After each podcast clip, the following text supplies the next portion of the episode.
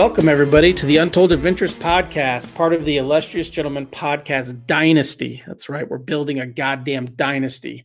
Uh, it's a show where I try to convince professional storytellers to either tell me a story or they can choose a topic that we'll discuss. Um, I essentially started a podcast where uh, my guest does all the work. So this podcast is the cute girl sitting shotgun in your car in high school next to my other podcast, The Illustrious Gentleman.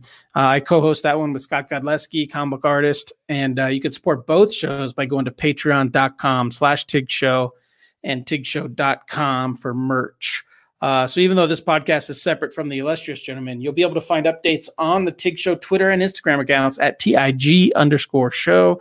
And like I said, become a patron at patreon.com slash TIG show. Help support everything that we do for both podcasts. Uh, also, subscribe to that YouTube channel and leave us a review wherever you listen to the podcasts. At my guest this week is writer of comic books, former journalist, former DJ, and proud son of Tucson, Arizona, the old Pueblo, Henry Barajas. Uh, Tucson, personally, for me, holds a special place in my heart. My oldest son lives there. Uh, one of my oldest friends from high school also lives there, and it's home to one of my favorite shows, the Tucson Comic Con. Uh, whenever other pros ask me about the Tucson show, I always tell them you're not going to make a lot of money there, but it's a really fun town, and the show treats you better than most shows do. Um, so Henry and I talk about great Tucson spots like uh, Club Congress, uh, the Buffet, one of my favorite bars in the entire country. Uh, he also mentions Mr. Heads, which is a no longer around bar that he used to work at. Um, Tucson kind of reminds me of like the type of town that hasn't yet been totally ruined by gentrification. There's not a ton of 30 year old yuppies there with money, um, you know, just building condos everywhere. And it hasn't quite yet been swallowed up by too many brunch spots. I mean, there's still cool spots available in Tucson. It's affordable. It's a little dirty. It's it's my kind of town. Um, Henry's love for Tucson is evident in his graphic novel La Voz de Mayo Tata Rambo, uh, it's a personal story about his grandfather's activism, and it was published by Top Cow Comics. Uh, it was illustrated by fellow Latino and friend of the program, friend of ours, Jason Gonzalez, who we lovingly refer to as Gonzo during the course of this uh, conversation. So, besides gushing about the old Pueblo, Henry also wanted to talk about the Arizona comic scene after convention parties or bar cons, which is my personal favorite thing about doing comic conventions is uh, bar cons, getting drinks after the show. It's the reason I do conventions. So uh, here we go with Untold Adventures and my pal and soon to be yours, Henry Barajas.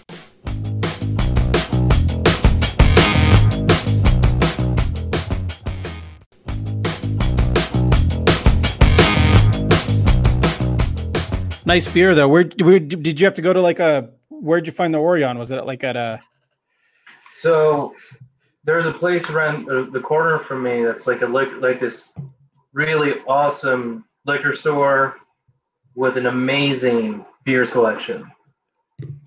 In and it's like all the shelves are mapped out in regions that aren't right. in the fridge.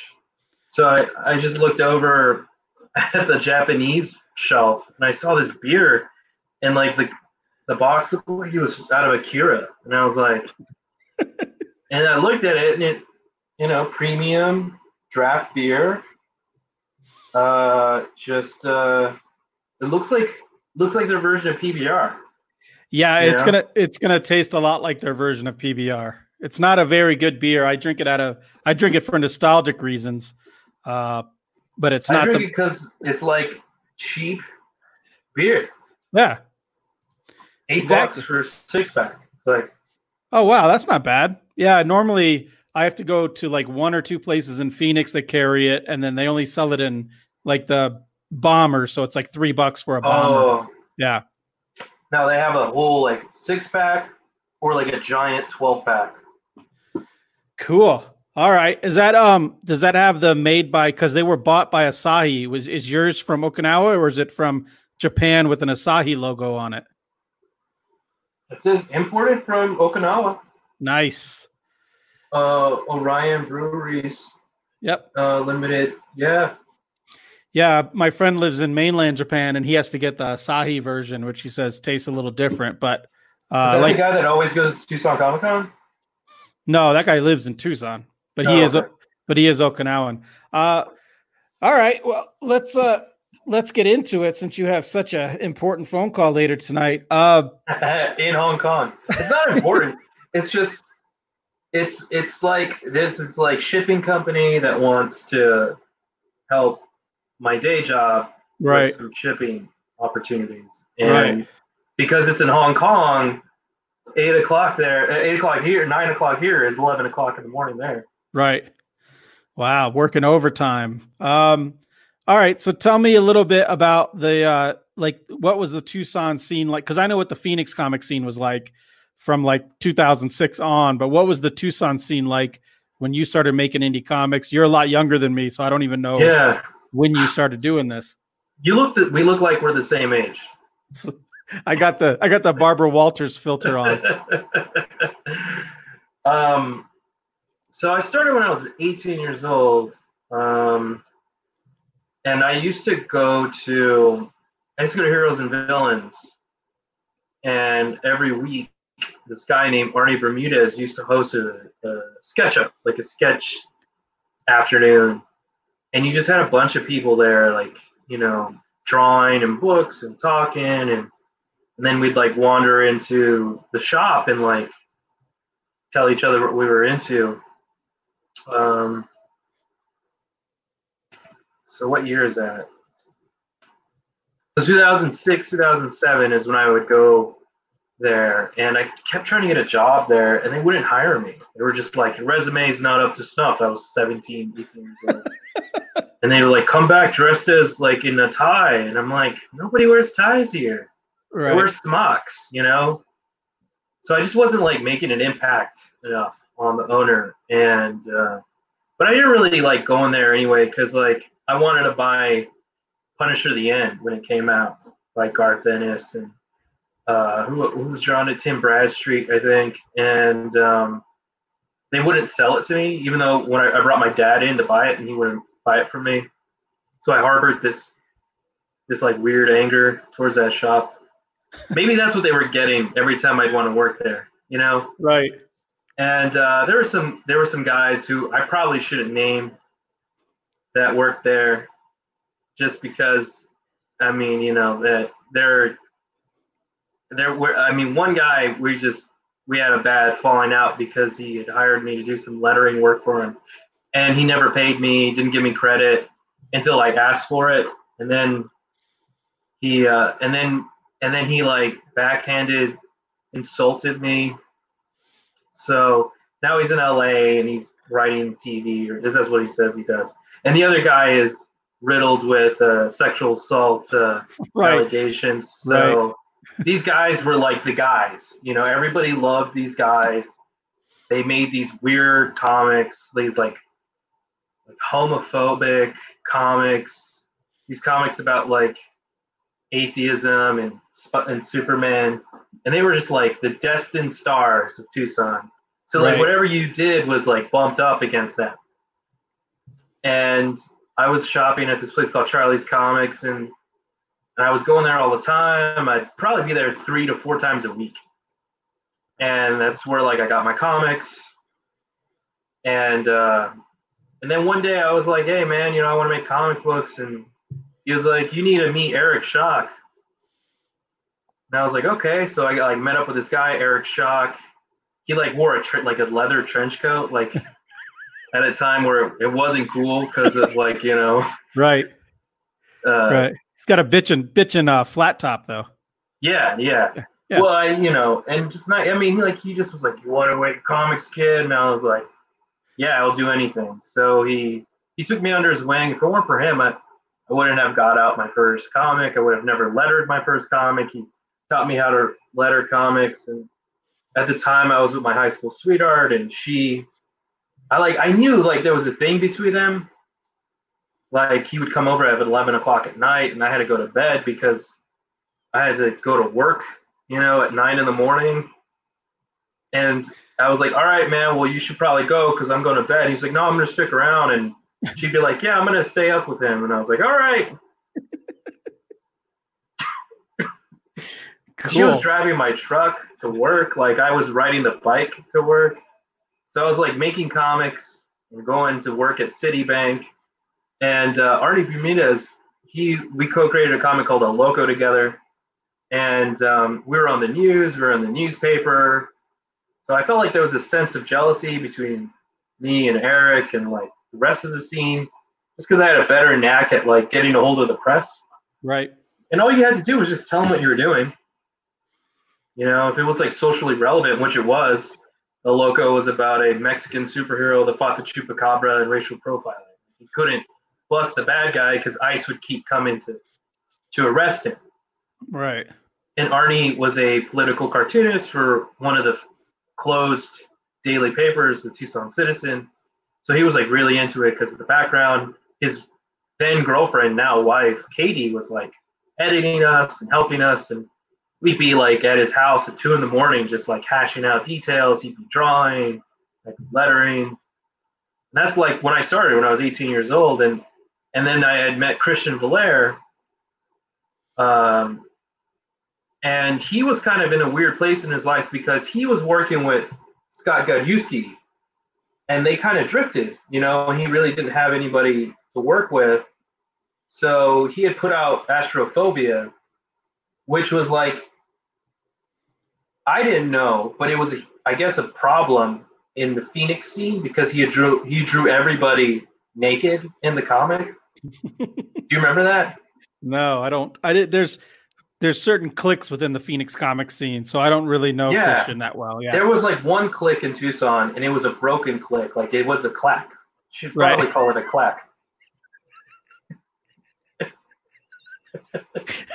right. Yeah. Yeah. Phoenix. Phoenix is much more uh, split. There's splinter yeah. groups. There's splinter cells in Phoenix. Because back then, and then when I started working for the two, uh, Phoenix Comics, uh, back then the Phoenix Comic Con, because mm-hmm. I was mm-hmm. working for Tucson Comic Con, then I did a year at Phoenix Comic Con. Kind of sounds like a prison, you know, like yeah. a year at Phoenix and yeah, it's the day you go met, in, the day you come out. Yeah, I met Christian, and, and he is such an incredible artist, and I loved Astrophobia for how like raw and how he just didn't care about what anybody thought. And we had made Captain Unicorn, and um, we'd sold like 500 copies. You know, we had printed 500, and we had sold them all, and we couldn't get it picked up by any publisher. Right. And um, he he was just uh, I think he just um, he was very like particular about his photoshopping skills and a lot of it wasn't we like it would if it came out now it would be a completely different conversation and he did everything himself so we had you know i had my lettering skills which weren't great then and his like heavy photoshop was just something people really didn't recognize I remember it being very kind of airbrushy, like uh, yeah, like well, '70s van style. Yeah, it was very heavy metal. Like we wanted, we wanted this to be in heavy metal, right? And it just didn't. Um, it didn't like resonate with anybody at, on a publishing standpoint. Like nobody really like. It was about a gay superhero that killed bigots. It was like, what if Anderson Cooper had a gay man horse superhero baby with Mark Zuckerberg and had controlled the media. Had, that's how he made all his money. Like back then, we were like, this guy's going to be so rich because he has everybody's information. He controls the biggest Facebook company. And what if somebody um, just unloaded all that information out there? Like how, like everybody's Facebook information. That was like, right. that's what we were working towards but because we couldn't get picked up in any way, it just didn't it didn't go any further than that. And you know, he as you know, like within people in comics, especially in Arizona, we don't like it when you keep pounding the pavement and you got a wife and kids and you got like a life and I was just a single guy who just had nothing to lose. Right. So that's that stalled my comic book career. I then became a comic book journalist, started writing about comics for comicsbeat.com. And that's how I stayed relevant in the industry by interviewing everybody, by getting to know every publisher, editor, marketing person, convention organizer, and realizing, oh, you can you can kind of jump in to the publishing company and then you can then make comics from there. Have you gotten any um this wasn't uh part of part of the conversation originally, but have you uh gotten any negative feedback from that? Like because you were a comics journalist and now you work for a publisher and now you're writing comics. Do you get any you feel like you're getting any shit from anybody? Because you kind of some people might think you skipped the line. If they only know that you worked at the publisher and then you published a book there they might think like oh that's bullshit. Yeah. Uh, i don't know if you got think? no. I've known you. So that's you know, some people are saying that. I just um... no i was just i'm always i'm always curious about how if if there because i mean everyone on everyone everyone who reads comics wants to make comics exactly and, and they've all got shitty opinions so I'm just wondering, have you heard, have you gotten any flack for anything or? Um, no. That's good. I haven't, thankfully. I, I think people, I don't, I don't get any, see the problem, Ryan, I don't hear anything bad said about me. That's, I wish someone would tell, be honest, you know what I mean? And say, Hey, like you got in this way, but I, from everything I had learned as a comic book journalist, writing about comics, learning about the industry. And it, I like to think of that as my college. You know, I, I right. did a lot of that for free. And but that allowed me to get in places that I would have never had access to. Yeah, I remember when because we knew each other. We knew each other for a long time, and then uh, we would hang out at shows and stuff like that. And then after you did, after you were writing at the beat and stuff, then all of a sudden, like you were introducing me to people, like you knew everybody. And it's yeah. you know it was, it was almost like a role reversal like i would take you under my wing early on at phoenix comic con and then it was like a role reversal. We'd go to a bar and you would introduce me to everybody. Yeah uh, it was it was funny because um i think it was sean demumbrum. Is that how is that how you say his last name? I think so yeah he uh in, he said you need to meet ryan and if it weren't for sean i would have never got my first published comic that had, didn't didn't involve me paying for any, right through his uh through Spaz Dog Press, right? Yeah, so Spaz Dog, that was I think the best click in Phoenix. Like Sean was so good at being uh, apolitical and letting people do whatever they wanted and giving everybody a platform, doing all the logistics through the Kickstarter. I, I Christian and I had contributed to uh, the Smiths anthology, right. Unite and Take Over, and we were we to this day we love to to reminisce reminisce on that because it was like we were just he was so fast that we were talking about what we wanted to do. We, that's where Captain Unicorn first initially spawned. It was supposed to be like Morrissey. It was supposed to be a commentary on like the um, the like homoerotic nature of Morrissey and the Smiths. But then Morrissey had said that KFC killed more living things than the Holocaust so, it's so problematic to be a Smith fan. And we were like, that's the story.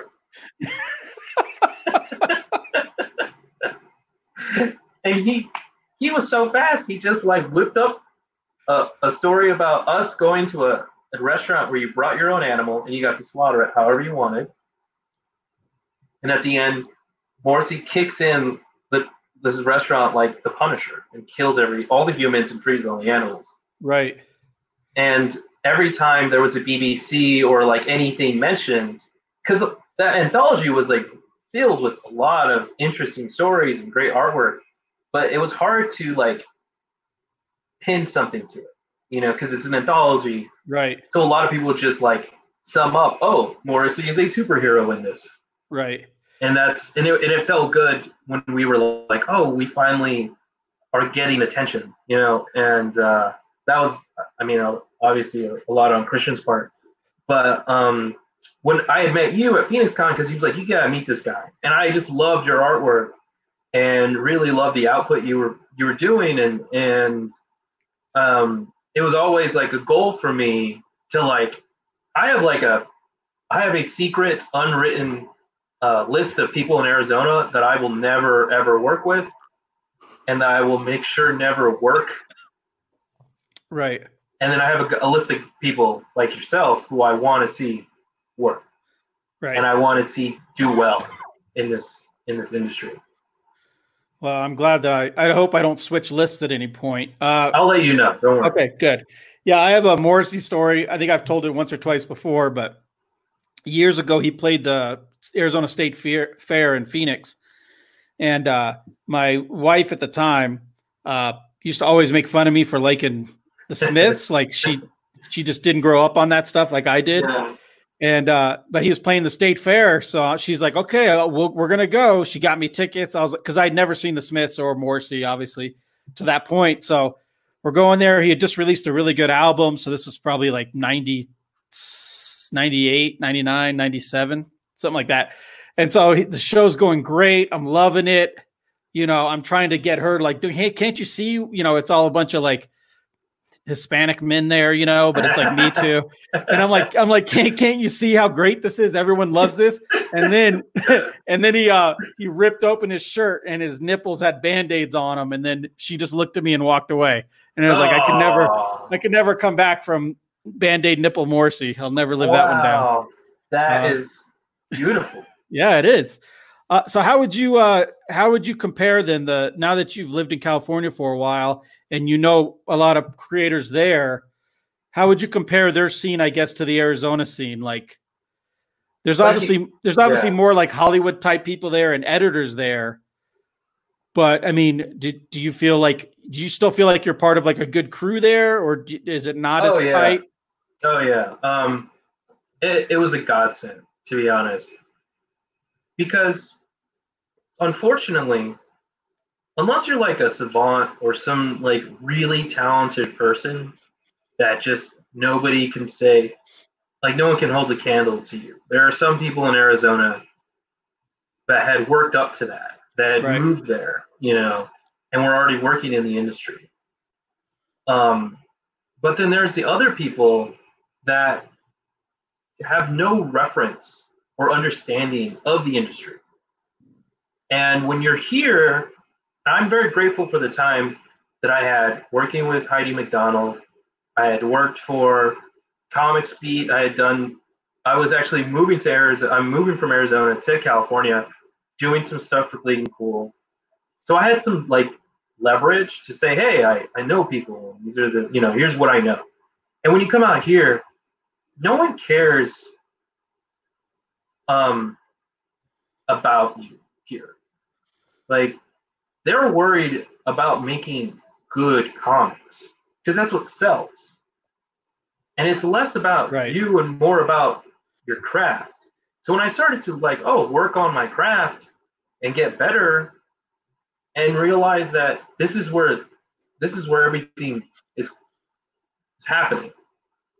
It gave me a better understanding of how to do this. So then I realized, oh, Boom Studios is out here, DC Comics is out here, Top Cow Productions, Humanoids, like all these publishers, and there's all these opportunities to get into the industry. Right. And there's all these people that live here because they work there. And the the great thing was I had met some people throughout my years of going to San Diego Comic Con who were like, hey, you were fun at Comic Con. Come and have fun here with us.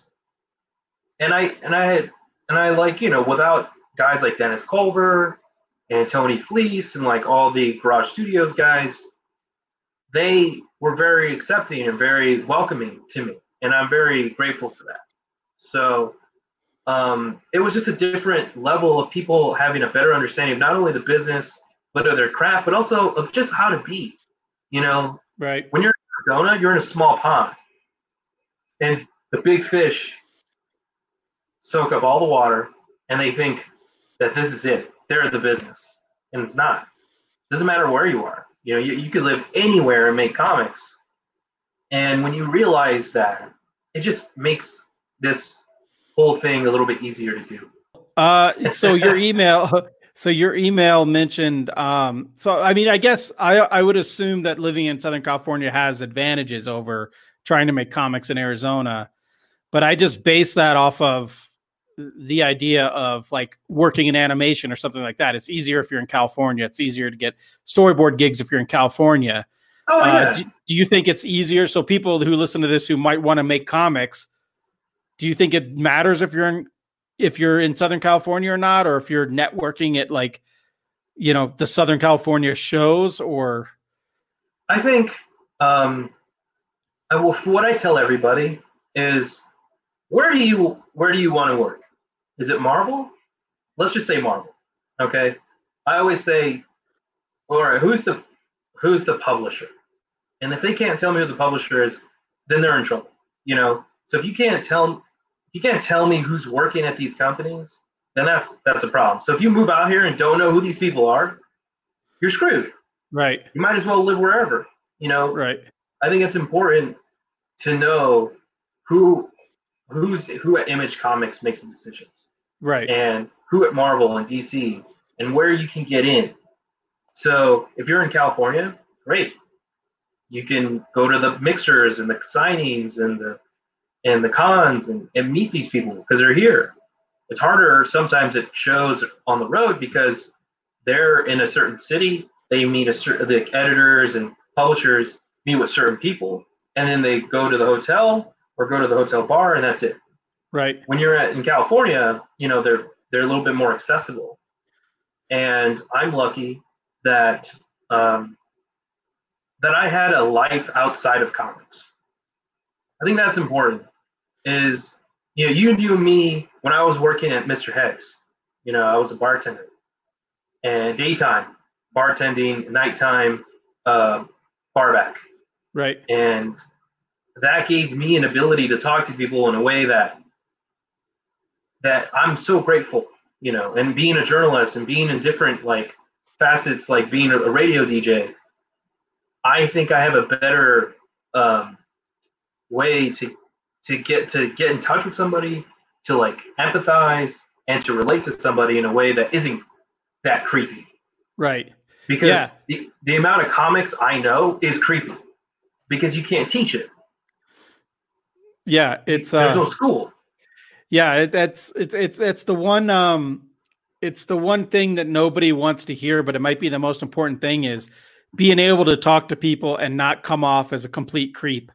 Like there's no the the the whole first impressions things is true. If you try to if you're at a bar with some editors and everyone's just cool and having drinks and you start trying to pitch an editor and you don't know your your pitch or you don't know how to talk to people you don't Yeah. know you don't know how to be in in a social situation everyone is going to remember that and you're never going to get a second chance like that's a good point it's important to to learn to talk to people if that's what you want to do Yeah. I mean, you know, anything like- creative right Exactly. When you're at that point where you're at a show, hotel, bar, uh, bar con, whatever you want to call it, you're meeting these people. Say, hey, let me get your business card. I want. Can I shoot you an email? And if they go no, then you know where you're at. And if they're like, sure, please send me an email, give me a call, let's talk, then that's a good thing, you know. I was Right. lucky when I met Matt Hawkins. He gave me his business card. He was like, next time you're in LA, let's get lunch. And um, and then eventually I got a job. You know, it's yeah it takes a lot of hard work, a lot of uh, a lot of uh, no's. You get more no's, and you ever get a yes. And um, it's all about just being nice to people. You know, like I'll never forget you coming to my bar and having a beer with me. Like that will stick with me for the rest of my life. Yeah. And no, nobody in comics ever did that. yeah i still have uh you took my phone and you took a picture of me and i still use that as my headshot for a lot That's of a my great, that's a great photo. appearances. yeah Yeah. I mean, it's just like you create these moments with people. Right That's important. You know, like I'm so grateful for all the moments they've created. And when it comes time to say, oh, wait, do you know Henry? Or hey, eh, I got I met this guy named Henry. They have a positive impact. Right. Yeah. Yep. Yeah. Yeah. A lot of that is is uh, as far as socializing goes and being able to socialize. Uh, yeah, like BarCon, like you mentioned uh, in your email, you mentioned like post San Diego kind of BarCon stuff. I haven't been to San Diego Comic Con since you were probably like 18 or 19. So I, I, I haven't done that show since 06. Um, but, yeah, but yeah, I mean, the, the after parties are important. The BarCon is important. It, it it's you know it's important and it's not. It's right. It's whatever right, right. you make of it. You know. Yes. And if you don't drink, there is a whole group of people that don't drink and hang out and do D and D in their hotel rooms. Yeah. You know, and you could get in touch with those people. right. There are people that just don't hang out afterwards. They there are people that have dinners. You know, you go have a big dinner, and if you're not invited to that dinner, start your own dinner. It's amazing how like if I don't get invited, I'll just say, "Hey, let's go to dinner," to Yeah. somebody, and then like ten minutes later, three people will come up and be like, "Hey, you having a dinner?" And I was just like, "No, I was just having dinner with him, but you're welcome to come. You know, just make your own dinner." Right. Uh, how cool is it though to go to big post show parties? I've Oh, never, man. I've, I've never been to an official after party that the con didn't put on. Like I've never been to a WB party. I've never been to like a Fox party or Well, that's why that's why I say just start your own. Right. you know and then when you start your own and people come then they're like the next night hey we're uh, we're having a thing and you just come by you know last year every year at comic-con i buy a six pack so I, I after the show i buy a six pack of uh, Tecate. me and a good friend um, i don't know if he wants my i'm not going to say his real name but we'll call him bill uh, he we both get a six pack and we both have it so when the bar is closed at like 11 or 12 or 1 or 2 we Right. still have more to drink. And when there's another party happening they're like this place is out of beer. Can you want to come? And you're like sure. Right. so last year i had my six pack and a friend of mine was like hey the yacht i'm staying on we ran out of beer and you're the only one with beer here. Do you want to come? And I was like, of course. Because last year, the Hyatt was closed down. And where we all stayed and hung out, hung out was at the Hyatt, which is the most annoying, loudest Yes. place you could Yes. ever be. Yes. But it was just a tradition. It was just a lifeline of tradition. Eventually, you smarten up and go to the Hilton Bayfront and hang out there because there's like a patio, there's a huge bar. The uh, acoustics is much better there. But like you have friends there at the Hyatt that always been there, and we all ended up on a yacht right across from where we would hang out. And um, that was the most comfortable after con experience and the most casual and awesome fun I've had in a long time at, at San Diego. Yeah, I like what I struggle with is because I still don't know like a ton of people. I know a handful of people.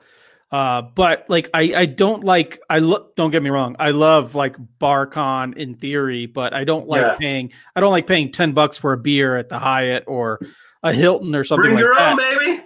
So the best thing about Heroes in Charlotte is that a Whole Foods opened up on the other other end of the hotel lobby, so you can just go buy bombers at Whole Foods. Uh, but like my biggest thing is I do get have social anxiety, so uh, I will have those instances where it's like, oh, I know that person, and then like the you know someone I'm hanging out with is like, well, why don't you go say hi to them? And I'm like, they don't want to say hi to me, like they're talking to somebody else. So I have those experiences, but Yeah, same. I I, mean, it, my Yeah. I had those experiences when I first started. I remember going to Comic Con with the two guys I had mentioned before, who I will not name. They were 21. I was 18. I was going to these random like things. Didn't know anybody. It was soul crushing. right, yeah, So I never want anyone to feel that way. So I always talk to somebody who's standing alone, or right. I'm always like trying to make them feel a little bit more welcome because that was the worst. Yeah, and I'm always trying to get. I'm always looking for the out of the bar con, like out of the hotel bar party. Like, Yeah. where's the local bar that people go to, or when people come to Phoenix for the Phoenix show, you know, I'm like, well, let's go to this bar. It's about a it's about a half mile walk, but it's so much cooler than like the, you know, the hotel bar. It's going to be cheaper. It's going to be a better vibe, a better atmosphere. Were Um, you? Where was? Were we, were we together when we went to that underground bar in, at Phoenix? Underground bar in Phoenix. It's like all red. Yeah, that was uh that was that bar is actually in the bottom of a uh Cornish pasty. Yeah. Yeah. That was the best after Phoenix. Yeah, because we were the only ones down there. It was only like there's like 12 creators and that was it. Oh um, yeah. It was fantastic. It was all the rowdy, like sequential yeah. essential sequential guys, and they were yeah. super chill, super fun. And uh, yeah, like I I love doing that. I remember after Amazing Arizona Con, we'd go to the Tilted Kilt. Right. And that was always just like, why would we ever go there? But it just became a tradition. You know, right. it was just like we have to go there the first night. That's just how it works now. Right. Yeah, it's funny how uh I mean, I wouldn't recommend people who are just trying to get into the business don't become that asshole at BarCon where you see a group of creators and you just like kind of push up on them and start talking. But I do think when you're first getting in and you're not a, like there's there's friends of mine like someone like Phil Hester. He'll go to dinner and then he'll immediately you don't see him after dinner because he goes to bed. And yeah. and and I like that. And it, at some point I'll probably get to that point, but I still enjoy the social aspect too much. Yeah. But I do love kind of like looking for who's hanging out, who's drinking. Like I Uh, I do, even though I'm older now, I still relish like closing out closing out the lobby bar or yeah. you know going hung over to the show the next day or something like that. Like that's that's why I want to do shows. When people say like like let's say like my like my wife or friends who aren't into comics, they'll be like, "Oh, how much money did you make at that show?" And I'm like, "Well, not really. I mean, if you take everything into account, I probably didn't make hardly anything." And they're like, well, why would you want to go work eight, nine, ten hours at the show and then travel and all that, you know, 30 hours over the course of a weekend? And I'm like, because there's going to be about 15 hours where I'm hanging out with people I only see at these shows. Like there's That's there's right. East Coast comic friends I only see when I do an East Coast show. There's like Tucson Comic Con. I love Tucson. So I'd love to yeah. do that show because I just love going to Tucson. I mean, I don't, you know, no offense to Tucson Comic Con. I'm not making money at Tucson Comic Con. Right. I just yeah, want I mean, to hang think, out.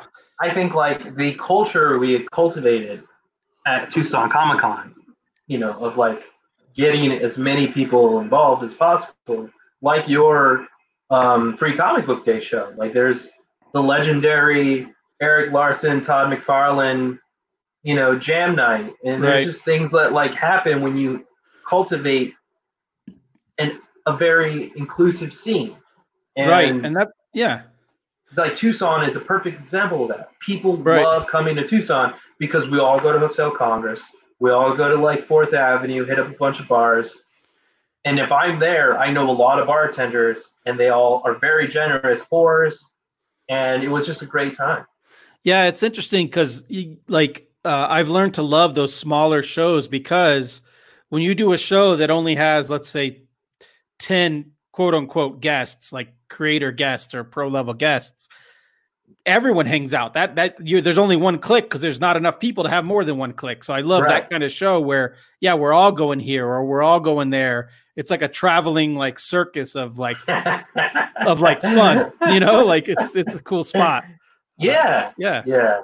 And you know, I mean like also, I mean it's not all about drinking and going out and having a good time it's also like if you are in that space, it's also important to. I, I've had my fair share of like getting people home, getting them in taxis, getting them in Ubers. Yeah. Uh, you know, just any any sex or gender, anybody who's coming to hang out. It's I've always tried to make sure people get back to their hotel so that you know nothing nothing happens. You know, I yeah. think that's very important to look out for each other. If you are listening to this and are getting what I don't want you to think that this is a place to just get rowdy and get drunk, but it's you know be responsible. Don't get sloppy drunk.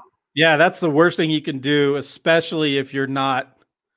I mean, you got to be you got to be a top ten percenter to like be getting sloppy drunk, right? Yeah, you got to be you you have yeah. There is just no room right for that, and people but, aren't going to tolerate that because they don't yeah. have to. Yeah, like I would want people who uh, who hang out with me after shows, I would want my reputation to be like, oh, he's a fun dude to hang out with, and if we're in Phoenix, he'll take us someplace fun. Uh, yeah, exactly. But, but he's not gonna like, you you know, no one's walking me home at night because I'm stumbling and I'm not. Yeah. I'm not making an ass out of myself that they're talking about it the next morning. And that happens, you know, like yeah, that's okay, you know, to to have that happen to you because it's as long as nobody gets hurt, you know, I think it's very important for people to enjoy themselves, have right. a good time. But it's not and that's and the other key takeaway from all this is that that is not what you should do. If you're if that's a thing that you are comfortable doing and the most important thing out of all this, you could you could be that guy that goes to all the bars. You could be that fun dude. But if you're right. not making good comics, then it's it's not then it's not gonna be it's not gonna be anything. Yeah, totally. Like um like I'll even at certain shows, if I don't want to have a bad rep, like I'll I'll go home, I'll go back to the hotel room and then I'll I'll have a couple more if I don't feel like I'm quite ready for bed, you know, or like yeah, you know, like I've been known to go to a, a rooftop pool by myself at like two in the morning, you know, nothing wrong. Uh, yeah, I want to I want to hear that story. Oh, that was just the travel story, the drive story. Yeah, but you don't have to tell it now. But you, I can't wait to hear it because I've heard Gonzo's version of that.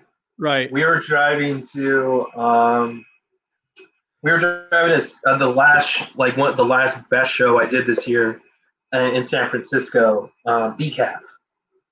And we were driving and we were talking about something, and he had brought you. We were driving home actually because I was like, "Are you sure?" You're like, you know, we've been here all day. Do you want me to drive? And he was like, "No, man, Ryan Cody. I gotta get on Ryan Cody's level." Yeah. Uh, basically, I mean, the short version is I, I drove, I drove, uh, we went to Charlotte and when he goes to Heroes Con, he wants to drive because he has a whole setup that's complicated. And so I like to drive if there's more than one person because it's cheaper to drive and I'd rather yeah. drive. I'd rather drive than fly.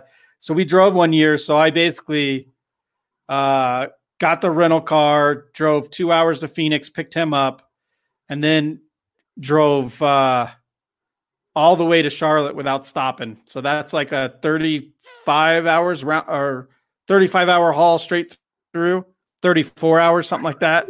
What? Because like it, it's at some point, like when I hit like Texas, at some point I hit like Texas, and he's like, "You want me to drive?" And I have like, uh, I have like kind of kind of OCD to where it's like, "No, I'm I'm just gonna do it. I got it." And it's, he's like, well, it's, well, it's rentals in your name, right?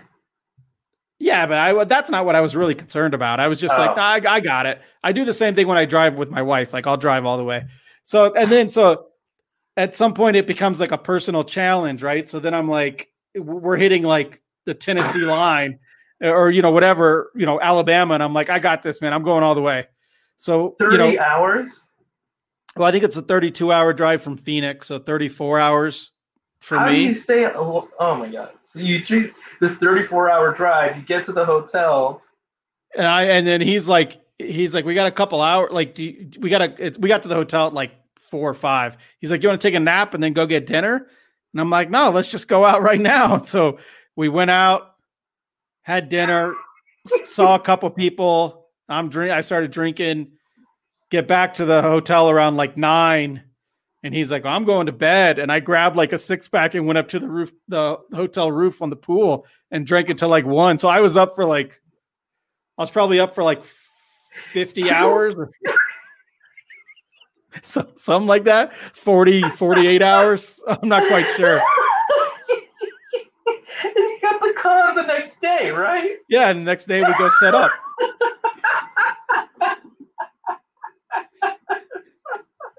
oh my god, that's so funny. The best part is the drive back. I also insisted driving the whole way, and then uh, I fell asleep and hit a car outside of Albuquerque. Oh my god! Yeah, a little sideswipe action.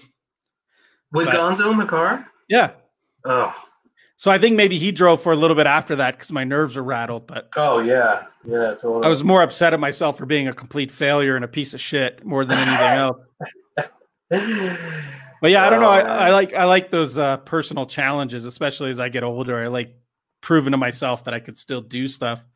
Yeah, um, I did that. I drove from Tucson to uh, Oklahoma without stop. Well, I stopped to drop something off and Right. then went from Lubbock, Texas, up to Oklahoma City. Yeah, my wife and I uh, did a show. Well, I did a show, and she went with me a couple of years ago in South Dakota, and I drove straight through from Flagstaff to South Dakota.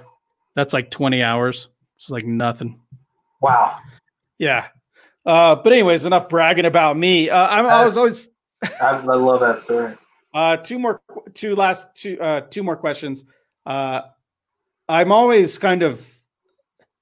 I love that you have love for Tucson. So I was wondering if you could tell me what's so special about Tucson. For me, I like it because it reminds me of old Tempe before it was like gentrified and I mean before your time, but when I Yeah. moved to Tempe, it, it was a lot like 4th Street. It was a lot you could get cheap houses. Everyone, you know, friends could rent houses cheap. My son lives there now. He has a four bedroom house for less than what I pay for a two bedroom apartment. In Tucson? Yeah, up Yeah. here. So it's like it's still affordable in Tucson. It's still dirty, and that's why I like it. Like when Oh, you introduced me to when you introduced me to the buffet, it changed my life. I mean, Oh my God. The buffet might be one of my favorite bars on the planet. Yeah. Crossroads Buffet, Mexican Uh, food.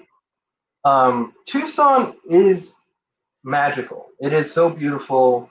Um, I hated it when I was a kid. When I was growing up, I did. I wanted to go to New York. I was like, I hate this place. And then, I'm, and then I started um, getting into the scene where I was going to shows and going to events, and then meeting interesting people.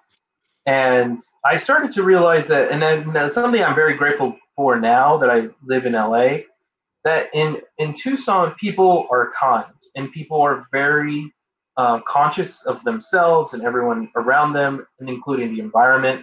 This the uh, they call it the Old Pueblo, the Sonoran Desert. A lot of amazing uh, cacti, and you have so many different wildlife like owls and coyotes and uh, javelinas, like things that like. Did you see that video of that javelina running? No. There was like a video of a javelina running in Tucson just through like main streets, just booking it, and that's something you see all the time. But what like the somebody caught it on video, put it on the internet, and it was just like like oh my god, this look at that pig, run. One time I was I, I used to live in a trailer with my high school sweetheart, and this here's a funny story. So so we my mom makes me move into this trailer with my high school sweetheart who just moved out from Oklahoma. And we're in this old beat up box, metal box. And Right. it was our first place together. And then um so like I w- I'd come out to go to work and I would see like urine and feces on my front yard. And I looked over and it was a coyote and a javelina walking in tandem like a Looney Tune. Like it looked like they were talking to each other as they were walking along the wash in the desert. And I was like, that's scary. Right. I can't believe they just crapped all over my front yard. So it kept happening. And then I, one day I'm using the restroom, I flush the toilet, and I hear water drop. And I run outside and I realize all of that was mine. Like the plumbing was plugged up and the overflow was going into my front yard. And I look over and my neighbors are looking at me with disgust. So I'm pouring bleach and cleaning up. And I call the landlord. The landlord's upset. It's Thanksgiving Day or the day before or the day after Thanksgiving. And this plumber comes in and he's like, let's dig. And I help this guy dig. Super chill dude. We get to the pipe and there's just this big piece of wood in the pipe. And he was like, hey, man, probably, he's like, just so you know, it's probably been 10 to 15 years since someone's lived here. And it, I was like, I couldn't believe it. But like, the point is, Tucson is a beautiful. That's Tucson in a nutshell. yeah. I like it. It's dirty. I enjoy it's it. dirty. It's the food there, the Mexican food, the Sonoran Desert style is amazing.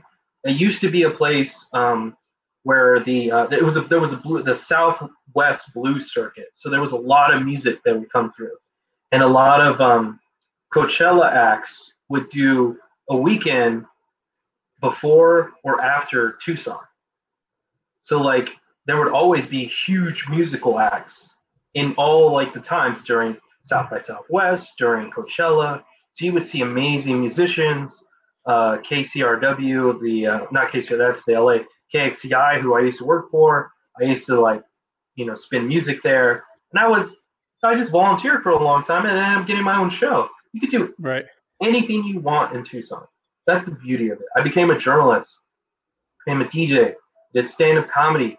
You can do anything you want, except just there isn't a lot of money there. Like you said, it's very cheap, very affordable, it's very bikeable. The whole city is flat. Um, the sun, the sunsets and the sunrise, like the sunsets there are magical. I'm sure you get the same sunsets in Phoenix, right. but they're just so beautiful. Um, the monsoon season in Tucson is incredible. The creosote bush, whenever it gets wet, it just it emits this beautiful smell that you can't find anywhere else. Um, it's it's uh, Tucson so special, and I and I in my book La Voz de Mayo Tata Rambo, I try to put a piece of the 70s, the 60s, and the contemporary time and show how how timeless it is. And right. um, yeah, that's I, I always encourage. I've encouraged so many people to move to Tucson. They've always thanked me. They've always been very happy with what the, their move there because of how cheap it is, and right. I love it. Yeah, it's a great town. I love it too. Um, all right, last question. If you weren't a creator, a prof- like a writer, what would you what would you think you'd be doing if you weren't working a creative profession? Yeah, that's a hard question. I think um, like I'd be a, a, journalist, but I think that's creative. You know? Right. Uh, I loved radio and music. Right. So I would be in it, like be working at KXCI spinning music and going to shows. Yeah. I love bicycles. I'd probably be working on bikes and riding bikes. Um, I, am very lucky. There's a lot of people don't know what they want to do with their lives. And when I was a kid, I wanted to make comic books, right. and I just stuck to it. But I think, I think I would be a journalist still, or at least radio journalism. Yeah, I mean that's one of the things I love about you is that you had a very uh, a well-paying day job that you gave up to pursue creative endeavors. Um, I guess you were able to do that because you weren't saddled with a family or anything like that. But oh, I don't yeah. even think I don't even think a lot of people would have given up a stable day a stable day job to kind of chase their dream, and you did that at one point. Yeah, I mean, I lost my job as a journalist.